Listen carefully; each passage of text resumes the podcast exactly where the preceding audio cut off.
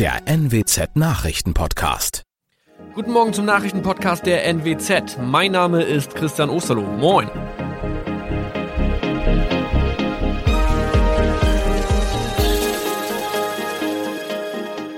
Und das sind unsere regionalen Nachrichten am Morgen.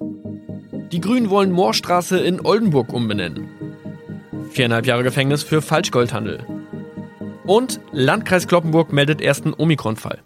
Der Name Moorstraße könnte laut den Oldenburger Grünen rassistisch aufgefasst werden. Deshalb fordern diese eine Umbenennung. Die Straße wurde allerdings nach Hermann Moor benannt, einem der ersten Siedler in der Gegend. Um Missverständnisse auszuschließen, beantragen die Grünen eine Änderung in Hermann Moor Straße. Dann müssten alle Anwohner ihre neue Adresse in ihren Pässen angleichen. Außerdem müssten Polizei, Feuerwehr, Rettungsdienste und Anbieter von Navigationssystemen informiert werden. Die Stadtverwaltung schlug vor, ein Zusatzschild mit Informationen zur Person Hermann Mohr anzubringen. So könne man alle Irritationen beseitigen. Tobias G. musste wegen dem Verkauf von Falschgold am Mittwoch vor das Landgericht Oldenburg. Nachdem der Schortenser bereits im Mai zu einer Freiheitsstrafe von mehr als drei Jahren in Jever verurteilt wurde, betrieb er seinen Handel auf eBay Kleinanzeigen weiter. Das wog bei der Verhandlung schwer auf. Der 27-Jährige schrieb in die Inseratsüberschrift das Wort plated, was so viel bedeutet wie überzogene und nur vergoldete Ware. Da im weiteren Anzeigentext aber die Rede von einem Reinheitsgrad war und die abgebildeten Goldbarren eine Seriennummer trugen, handelt es sich hierbei um eine Täuschung. Tobias G. wurde zu viereinhalb Jahren Haft verurteilt. Ein weiterer Fall der neuen Omikron-Variante ist am Mittwoch im Nordwesten bekannt geworden. Der Kreis Kloppenburg bestätigt, dass eine Frau bei ihrer Rückreise aus Südafrika am Hamburger Flughafen positiv getestet wurde. Sie befindet sich weiterhin in Hamburg in Quarantäne. Da die Frau im Landkreis Kloppenburg lebt, sei auch das Gesundheitsamt Kloppenburg für diesen Fall zuständig. Zuvor gab es bereits bestätigte Omikron-Fälle in der Wesermarsch und im Kreis Leer. Das waren unsere Nachrichten aus der Region. Weitere aktuelle News aus dem Nordwesten finden Sie wie immer auf NWZ Online. Und Aktuelles aus Deutschland und der Welt hören Sie jetzt von unseren Kollegen aus Berlin. Vielen Dank und schönen guten Morgen. Ich bin Maja Däne und das sind heute unsere Themen aus Deutschland und der Welt. Corona-Impfgipfel. Forderungen nach Lockerungen für Geimpfte und Genesene. Corona-Mutationen. Deutschland erschwert Einreisen aus Indien. Und Gedenken. 35. Jahrestag der Nuklearkatastrophe von Tschernobyl. Wir starten in diese Woche mal mit einer guten Nachricht zum Dauerbrenner-Thema Corona. Das Impftempo in Deutschland nimmt nämlich offenbar zu und die Bundesregierung erwartet, dass im Juni die Impfreihenfolge komplett aufgehoben wird und dann alle geimpft werden können, vorausgesetzt es ist genügend Impfstoff da. Heute Nachmittag beraten Bund und Länder auf einem Impfgipfel darüber, wie es weitergehen soll. Heiß umstritten ist die Frage, welche Lockerungen es für bereits Geimpfte geben könnte. Meine Kollegin Ursula Winkler hat sich vor dem Impfgipfel heute mal die wichtigsten Punkte näher angeschaut. Ursula, um welche Fragen geht es denn bei dem Treffen heute? Ja, um sämtliche Themen rund ums Impfen. Erstens, wo stehen wir in der Kampagne überhaupt? Geht es denn endlich flotter voran? Und wie kann das Impftempo noch weiter beschleunigt werden? Da geht es also auch unter anderem um Liefermengen ähm, oder auch um die Frage, wann denn nun endlich die Fach- und Betriebsärzte mitimpfen können. Ähm, zweitens, macht die Impfreihenfolge überhaupt noch Sinn? Denn da sagt CSU-Chef Söder zum Beispiel, man müsste schon im Mai alle Impfstoffe für jeden komplett freigeben, weil ja auch unter den Jungen die Inzidenzen aktuell hoch sind. Und es soll auch um die Frage gehen, das ist besonders heikel, welche Erleichterungen es denn für Geimpfte geben könnte. Lass uns doch vielleicht erstmal über die Impfreihenfolge reden. Die soll ja möglicherweise im Juni aufgehoben werden. Na, die Reihenfolge, die wurde ja quasi aus der Not heraus geboren. Der Impfstoff war ja lange erstmal gar nicht vorhanden und dann ganz knapp. Ähm, daher haben die in der ersten Reihe gestanden, bei denen wegen des Alters oder auch wegen Vorerkrankungen besonders kritische Verläufe angenommen worden sind. Aber die meisten von ihnen sind jetzt versorgt und es gibt ja mehr Impfstoff, wenn auch noch längst nicht genug für alle.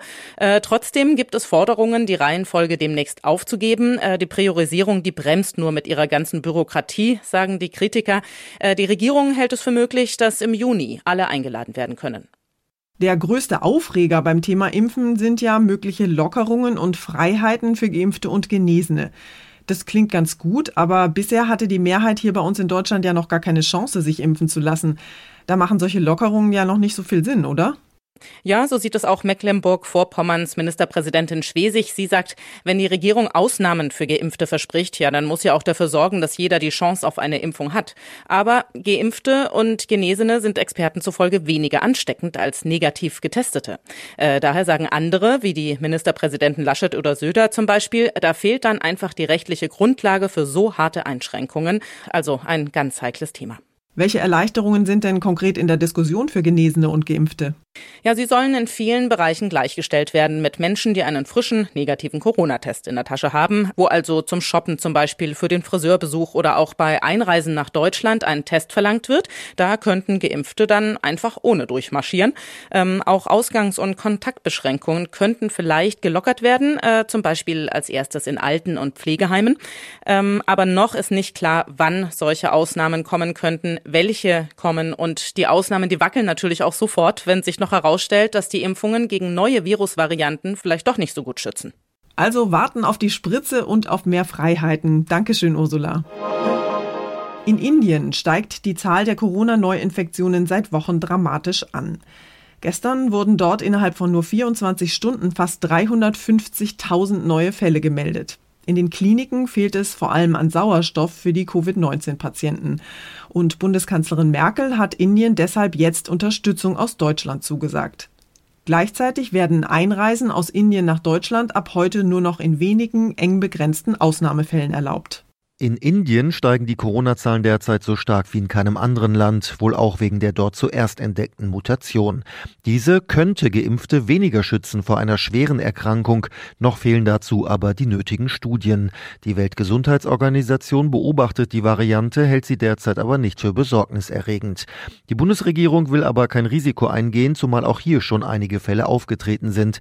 Deutsche, die aus Indien kommen, dürfen zwar einreisen, aber nur vorab getestet und sie müssen müssen zwei Wochen in Quarantäne. Thomas Bremser, Berlin.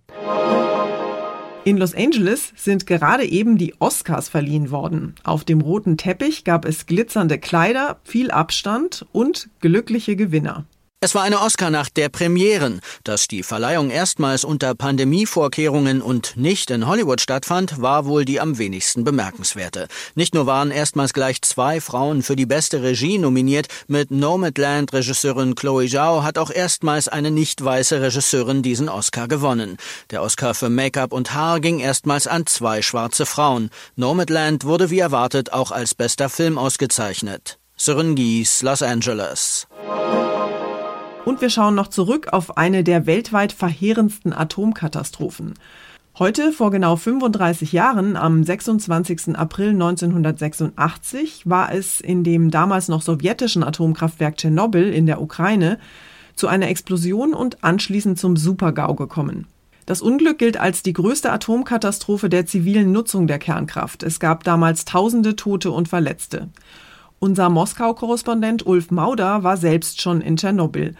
Ulf, wie sieht es denn heute, 35 Jahre nach dem Supergau, an der Atomruine aus? Das graue Atomkraftwerk steht in einer Sperrzone, die man nur unter Beachtung von Sicherheitsvorschriften besuchen kann, weil alles verstrahlt ist. Die Messgeräte schlagen dort massiv aus. Seit 2018 nun überdeckt eine 100 Meter hohe Schutzhülle aus Stahl den Reaktor 4, wo sich vor 35 Jahren diese Explosion ereignete. Tschernobyl und vor allem die nahe Neubaustadt Pripyat sind echte Geisterorte. In Pripyat hat mich bei meinem Besuch, der nun schon eine Weile her ist, vor allem der verlassene Spiel- und Rummelplatz mit den rostenden Karussells beeindruckt und natürlich die leeren Häuser. Das war echt gespenstisch. Ist die Ruine denn wirkungsvoll abgesichert? Die Experten sagen, dass der Stahlsarkophag, er hat mehr als zwei Milliarden Euro gekostet, für 100 Jahre vor Strahlung schützen soll. Er ersetzte damals die alte provisorische Schutzhülle aus Beton, die brüchig war. Trotzdem gibt es in der riesigen Sperrzone weiter viel Reststrahlung. Das Gebiet gilt als gefährlich, aber die Ukraine will die Region wieder wirtschaftlich nutzen. Damit sind nicht in erster Linie Touristenreisen geplant, die es vor der Pandemie auch gab. Vielmehr soll dort ein Zwischenlager für Atommüll und für abgebrannte Brennstäbe entstehen. Haben denn Russland und die Ukraine eigentlich irgendwelche Konsequenzen aus diesem Unfall damals gezogen? Also zum Beispiel einen Ausstieg aus der zivilen Nutzung von Atomkraft?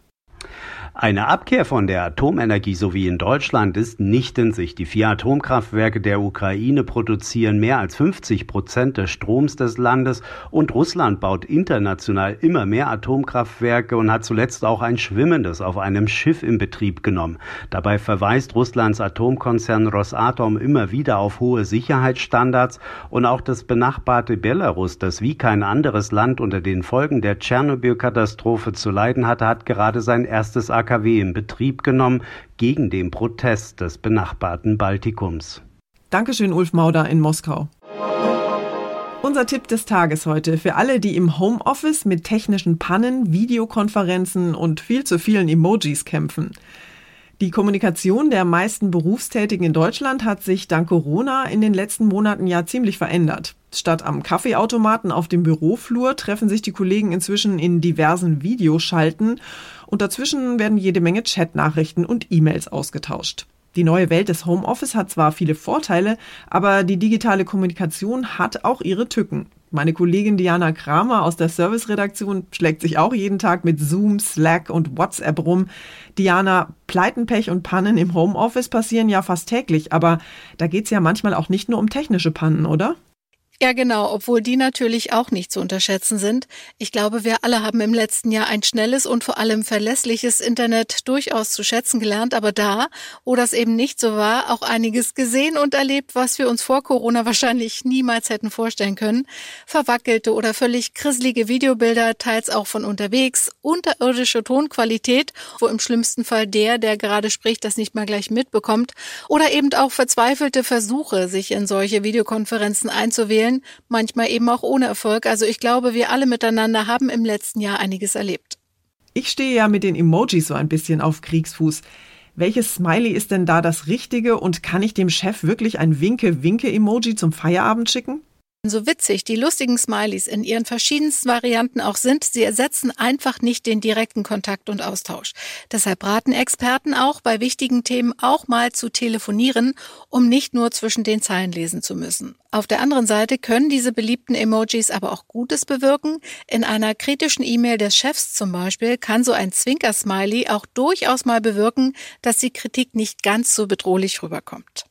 Okay, also Smileys gezielt und sparsam einsetzen und öfter einfach mal wieder ganz altmodisch telefonieren. Dankeschön, Diana. Und zum Schluss machen wir noch einen kleinen Ausflug in den Zoo. Die meisten Tierparks sind zwar derzeit Corona-bedingt geschlossen, aber den Affen im baden-württembergischen Löffingen ist es offenbar so ganz ohne Menschen irgendwie langweilig geworden. Kurzerhand sind zehn Berberaffen aus ihren Gehegen ausgebrochen und haben sich im nahegelegenen Wald rumgetrieben. Wie sie es geschafft haben auszubüchsen, ist bisher unklar. Offenbar sind die Käfigtüren nicht besonders ausbruchsicher. Vergangene Woche waren nämlich schon mal vier Affen aus dem Zoo in Löffingen entwischt. Und vor zwei Wochen war gleich eine ganze Horde abgehauen. Insgesamt 24 Tiere. Was für ein Affentheater. Das war's von mir für heute. Ich bin Maja Däne und wünsche Ihnen allen einen entspannten Tag. Tschüss und bis morgen.